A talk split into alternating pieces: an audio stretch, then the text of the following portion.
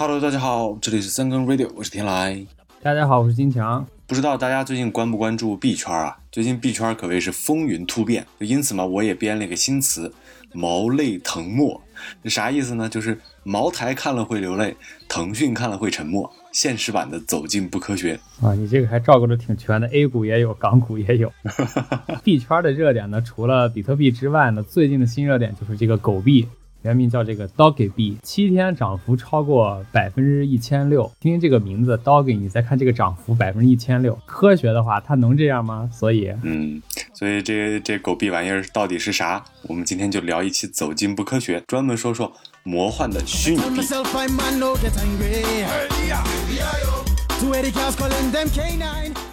虚拟币之前啊，很长时间都是小打小闹、半开玩笑的状态，主要是。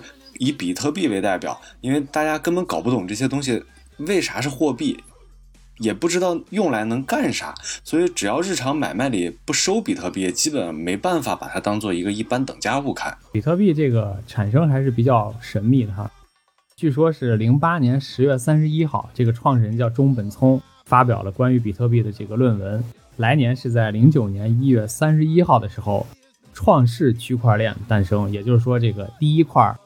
跟比特币相关的这个区块链诞生，其实传统意义上，货币肯定是需要有一个，对吧？央行来发行，然后有什么这个印钞厂去印，就像咱们国家这种情况一样。但是这个比特币呢，就打破了这个传统，跳过央行机构，既没有什么什么哪个国家的央行去去发行这个货币，也没有这个相应的机构去制作，所以这就是形成了它的一个特点之一，就叫去中心化。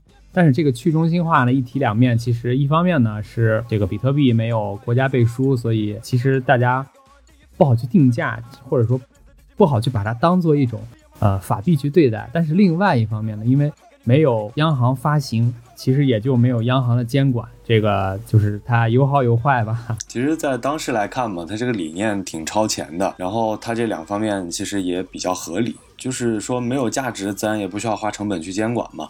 然后比特币诞生其实是一个比较超前的这种理念的这个产物，就区块链的这个理念。而且中本聪这个人，他本身这个人到现在目前都没有人知道他到底是谁，他长什么样啊，他他有什么样的经历啊什么的都不知道。就是这样一个玄之又玄的东西，就是让很多人摸不着头脑的东西，反而是。火遍了全世界。是中本聪呢，这个人就啊非常神秘了。他既不知道他是谁，但是只知道他是这个比特币的创始人，而且他手里据说是有最大储量的比特币。因为不知道他具体是谁，所以这个整个比特币就比较神秘。但是呢，啊这个币不只是挂钩真金白银才有真的价值，因为这个金本位体系其实是一种非常非常原始的这个。货币定价方式，这个布雷顿森林体系之后呢，其实大家都不按什么金银去去匹配货币价值了。所以现在比较流行的这种方法就是这个流通性来去代表价值。比特币最开始出现的时候，其实它被很多的这个网站作为打赏的一些代币，比如说刷个火箭呀，给老铁点个六六六呀，就可以用比特币啊。这样其实它在互联网环境下还是有一定的流通性啊。从此呢，这个比特币呢就从呃，完全不知道该干什么，开始出现了一些价值，开始进入了这个有价值但是无监管的一个时。嗯，感觉无监管相比相比于这个能打赏，可能价值更高，因为我。印象中就是有这种报道，就说有那种程序员自己有几个比特币，然后他早年间他就用这几个币比特币去买了，比如说点了个披萨呀什么的。原始的时候这个价价值其实比较低的，但这个无监管就不一样了，就是尤其在一些灰黑色的领域啊，一是它无监管，所以说更使用起来更自由，然后国家或者是这些机构是没有办法追踪它的来源或者是去向的，就是。可能说它没有监管也不是特别准确，而是纯粹的无法控制。就是它去中心化的这个特点，就也意味着它是打不死、锤不烂、关不掉。然后，除非你全世界都断网。对对对，所以呢，就是这个时候呢，一些这个黑灰产业就盯上了它这个无监管的特性了，啊，开始用它做一些这种非法的勾当、非法的交易、非法的买卖了。比如说，就是这个丝绸之路，啊是一个。啊，暗网里经常提的网站啊，后面的 后面的部分就不展开了。咱 咱也不知道，咱也不敢说，对吧？总之这个时候呢，就是比特币的价值，或者是其他一些这个虚拟币的价值呢，就是从无到有，从有到多。是是是。就在同时，差不多这个时期，就有人看不下去了，觉得说，怎么回事啊？怎么有这么一个东西，它就这么一串代码，它就开始能，对吧？进行你像什么简单的打赏也好，或者是有一些买卖，买披萨也好，或者在这个这个网上买一些这种非法的物资也好，对吧？自己的还能发明钱了，所以当时有一个人就说，其他人能发明，我也要发明。我不光要发明，我还要我还要恶心一下这个比特币。这个背景下呢，这个狗币就诞生了。二零一三年的时候，狗币诞生了。它二零一三年诞生，最开始叫多吉币嘛，就是那个 doggy，然后标志就是那个梗图柴犬，啊，就是你从它标志就是怎么看怎么不正经，而且它的这个诞生，对，就是玩儿。而且它诞生确实也也不是一个正经的东西，就本身就是因为创始人这个他这个人叫马库斯，是为了讽刺比特币这类虚拟货币，他觉得这些东西就是谁都可以弄，然后也就是没有价值的东西，所以他就花了三个小时改了一下代码，改了一下图，改了做了一个特别山寨的网站，然后就山寨出来了这样一个叫。狗币的这样一个东西，然后他当时为了减少，就是像类似于其他这种虚虚拟货币，就是有小部分人可能会操纵币值的这种呃情况，他就把狗币的发行量设置的非常的大，足足有一千亿。你想，比特币的发行量也就是两千一百万，而且比特币有一个特点是越挖越少，随着时间往后涨，它这个东西会越来越少，越来越难。所以说，比特币这种，它如果最后它的价值归零，它也不会是因为它自己本身的通胀。像那狗币这个呢，它发行量非常大，所以说导致它交易的那个币值一开始很低很低，最开始就是零点零零零零零几美元等于一个狗币啊。然后除了除了这个创始人之外呢。当时没有任何人觉得狗币是个玩笑，就只有他自己觉得我是在在在讽刺比特币，其他人都觉得这东西有投机的潜质。哎，这就要说一下这个网友素质了。你跟他好好说一事儿吧，他就觉得你跟他开玩笑；你跟他开玩笑吧，他就特认真。对，所以说大家都不觉得这是个玩笑的情况下呢，就他一发行就开始了，就是币值就开始上涨，然后就一一路就往上走。啊，是这个。现在市面上呢，除了刚才说的这个狗币 Doggy 啊，类似的币呢，基本能凑出来大半个动物园了。比如说有什么猩猩币呀，有什么狮子币呀，猪啊，这十二生肖反正都有，嗨，这乱七八糟的各种都。你说这 对吧？这不开玩笑吗？什么东西都敢往上挂。嗯，其实我也就是之前或多或少的问过一些身边的朋友哈，就关于怎么看这个虚拟币。大部分人其实对虚拟币根本就。不了解不清楚，或者说不知道它是什么，呃，有一些人可能会，呃，有一一些了解吧，就是知道有这个东西，但是也分不清楚什么是数字货币，什么又是啊这个货币数字化啊。总体呢，就是大家对这个事儿的认知还是比较浅，或者说这个东西跟生活跟咱们周边的这个生活呀，离得还是比较远。就是大家对于虚拟币的了解是比较有限的，因为我之前我写过一篇文章，就是关于这个比特币以及区块链的一些最基本的一些知识要点。然后就是这些东西吧，就是我自己在整理资料的时候就发现，其实你想把它读懂。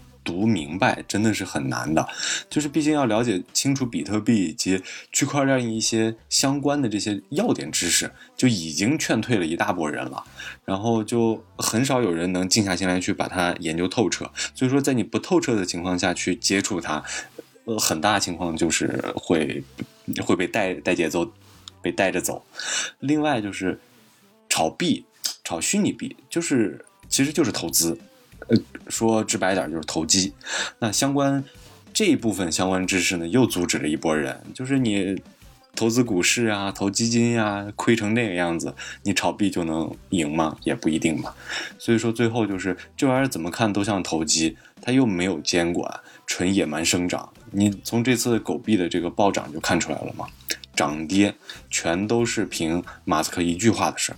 啊，首先，比特币这个东西确实是有它的这个门槛儿，一个是技术门槛儿，就是你得了解这个东西是是什么，或者说它怎么运行的。其次呢，它作为一个啊，如果说作为一个投资产品的话，至少还有点得有点投资知识。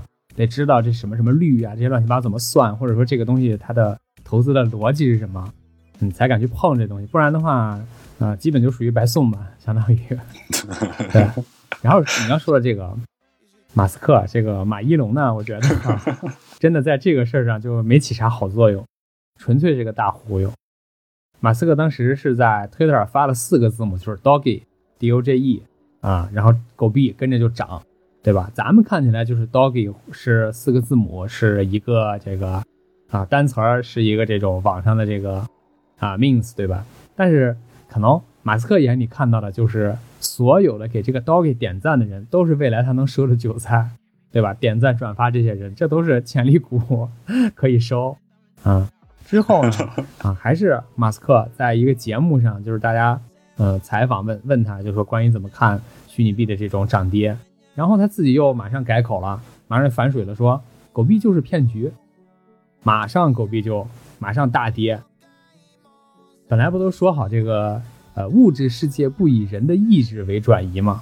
不过这个话说回来，如果说有一天我有这个能耐，我发四个字母，马上就把 A 股拉起来了，对吧？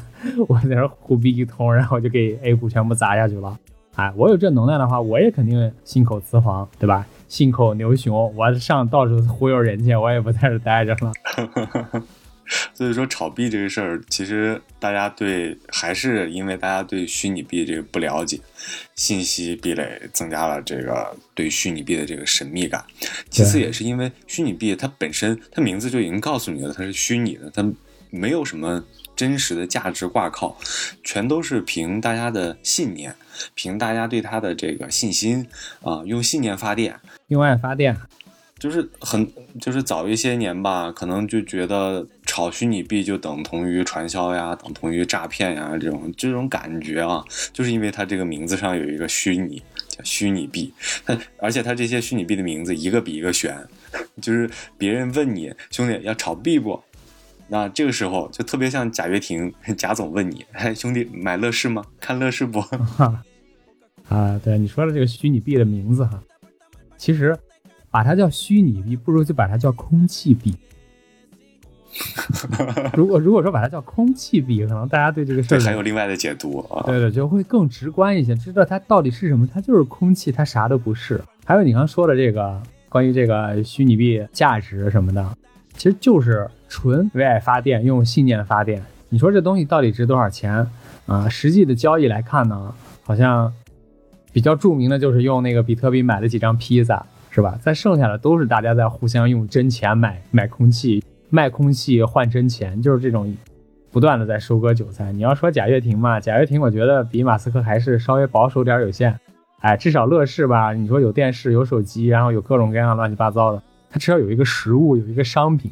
它不像这个马斯克纯这个空手套白狼，就是发一个 doggy 就涨。我们这代人其实最早接触的这个虚拟币应该是叫 Q 币，对，Q 币，腾讯的。那普 Air 其实不存在交易的可能，就是因为它是封闭的嘛，它它不是去中心化，它是中心化的，它是腾讯发的，它它是。腾讯发起的这个币嘛，而且是单向的，就是我花钱在这儿买了这个币，然后去 QQ 里买东西，这些买什么对会员啊，乱七八糟的。而且它本身的价值其实是由腾讯公司来规定的，但是它规定呢，是因为它本身有一些实际的这些产品或者是什么东西的一个叫对等吧？对，对，就是腾讯自己规定了它的汇率，规定了它的价值，就一个 Q 币等于，例如说。什么一首歌，或者是一个什么 QQ 秀，什么乱七八糟，总之是它对应的有一套自己的关系在里边。对，然后你能买到的这个，它它虽然不会增长啊，就是它价值不会增长，但是能买到的东西呢，就是它腾讯自己的这些什么人物服装啊、场景啊啊这这些东西，就是它使用它只限仅限于此，然后没有。作为一般等价物的可能，也达不成社会共识。其实脱离腾讯这个场景，它就没有什么价值。你说去这个，对对对，你说去网易那边用用 Q 币买，没有用，大家好像是不太认。虚拟币呢，我们说它其实不挂靠任何的实体价值，唯一的信仰就是这个，唯一仰仗的就是社会信心共识啊。所以呢，就是怎么理解这个价值所在？关于这个价值，我觉得还是按传统的理解去。去理解虚拟币有一点不太恰当。怎么？所以怎么去理解呢？就是，呃，应该去把它当做一种社会共识加流通这两个特点，就构成了价值。呃，如果说这两样都比较强的话，它其实是在这个社会上有价值，或者说它能够在这个社会上就是能够去起到一定的作用吧，就是这个社会共识和流通性。狗币有暴涨的一天呢，肯定它也有暴跌的一天，因为就是咱们说的这个有收益也有风险嘛，对吧？不能光看贼吃肉，也得看贼挨打。说人有多善变，狗币多善变。实际上，这个狗币本来就是一个玩笑，然后大家这么认真的把这个事儿给经营成这个样子的，我也不知道，呃，创始人会怎么想，真的是。所以就说，呃，虚拟币这个东西，其实还是因为大家不了解，对，对于它没有任何的可控性。就是首先这些东西就决定了这个东西不是一个大众的产物，就是大家可能现阶段来说不会，就是每个人都会去接受，每个人都会用，然后它的流通范围也不会像它呃理想中一样，全世界所有人都可以用的这种，我觉得很难。但是未来怎么样，咱是不知道，对吧？虽然说就是我们非常想以劝大家不炒币。不去跟风为目的，作为本期节目的结尾啊。对。但是世事难料，世事难料。前段时间狗币疯涨嘛，就是网上就有各种都市传说，不就出来了吗？说很多年前一千块钱买了狗币啊，忘了，结果现在一看账户，我。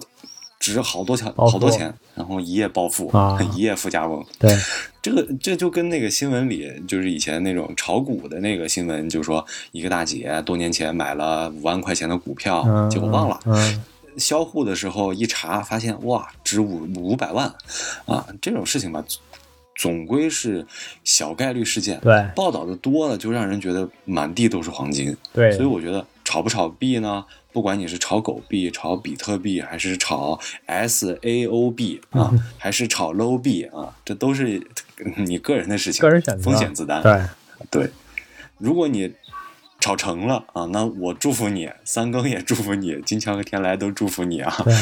当然了，我们还是要回到现实的现实中来，投资有风险，入市需谨慎。对对对，关于你说的那个什么炒股票的那大姐，存了五万，然后忘了。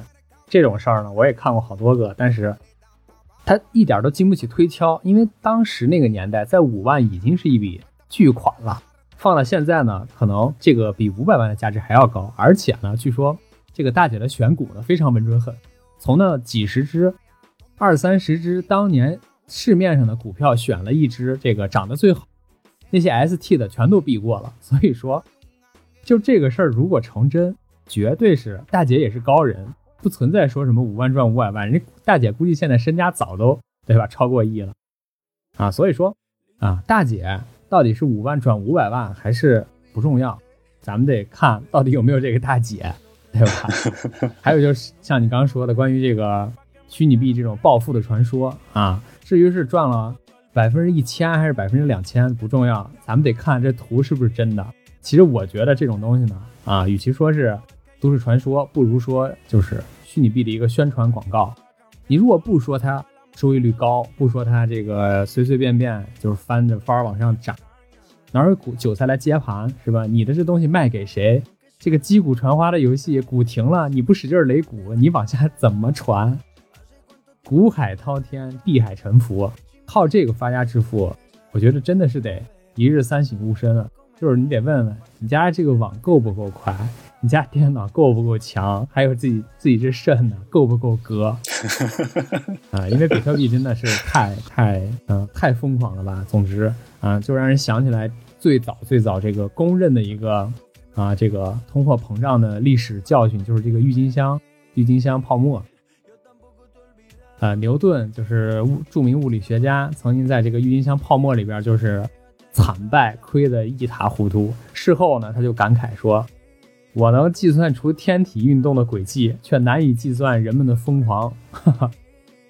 其实，对，其实你就说投资呢和投机，对吧？就是虽然就是一字之差，其实这个事儿差的还挺远的。要是按广东话说呢，投资就是等于投机，是吧？所以呢，奉劝大家就是要稍微的留神点儿炒币之前呢，先掂量掂量自己，看看自己这个呃一日三省吾身，最后结果怎么样？或者说最简单的问题，您是比牛顿还牛吗？您就炒这币。哎呀，好了，我们这一期的三更 radio 就到此结束，希望大家都发大财。对，发大财，发合法的大财，不要做这个一夜暴富的梦。